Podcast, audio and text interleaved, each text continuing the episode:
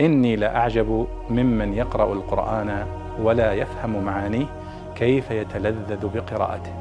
كيف يتلذذ بقراءته.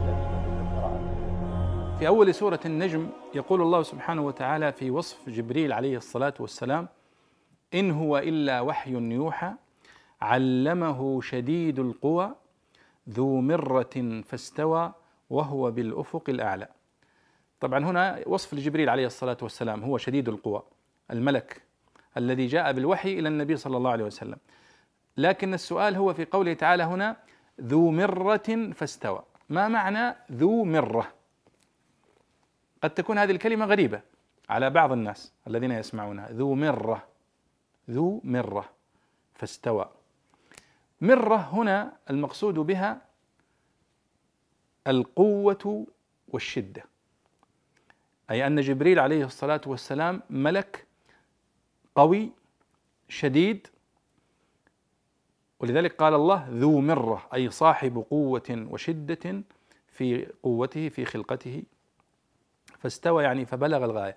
هنا في التفسير المختصر آه، قالوا آه، علمه إياه ملك شديد القوة هو جبريل عليه الصلاة والسلام. هو نفس المعنى. فإذا ذو مرة أي ذو قوة شديدة. مأخوذة من قولهم العرب تقول ماذا؟ تقول أمررت الحبل أمررته إذا أحكمت فتله وشديته. وحتى كلمة مر يمر هي فيها سرعة وفيها شدة وفيها إحكام. وقد مردت في القرآن الكريم في مواضع كثيرة تقريبا في 35 موضع. مادة مر ومنه قوله سبحانه وتعالى آه، ويقول سحر مستمر. مستمر أي سحر قوي شديد. إذا ذو مرة هنا هي ذو شدة وذو قوة.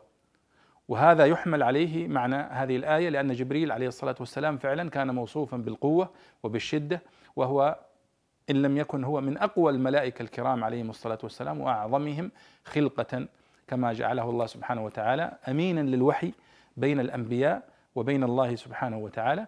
وكان هو الذي نزل بالوحي على النبي صلى الله عليه وسلم. فالله سبحانه وتعالى وصفه في هذه الآية بقوله ذو مرة فاستوى أي فاستوى يعني فبلغ الغاية في القوة وفي الشدة. الآن لما تقرأها علمه شديد القوى. شوف شديد القوى جمع قوة.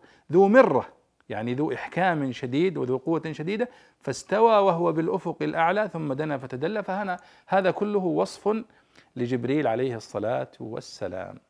الآن مفردة جديدة تضاف إلى قاموسك من مفردات غريب القرآن الكريم وهي الكلمات التي ربما لا يعرف معناها كثير من الناس اليوم وبعضها لا نستخدمها في لغتنا الدارجة اليوم وفي لغتنا العربية التي نستخدمها. فوجب علينا أن نتعلمها وأن نتوقف وأن نرى ماذا قال علماء اللغة وماذا قال علماء التفسير عن هذه المفردات. في أمان الله.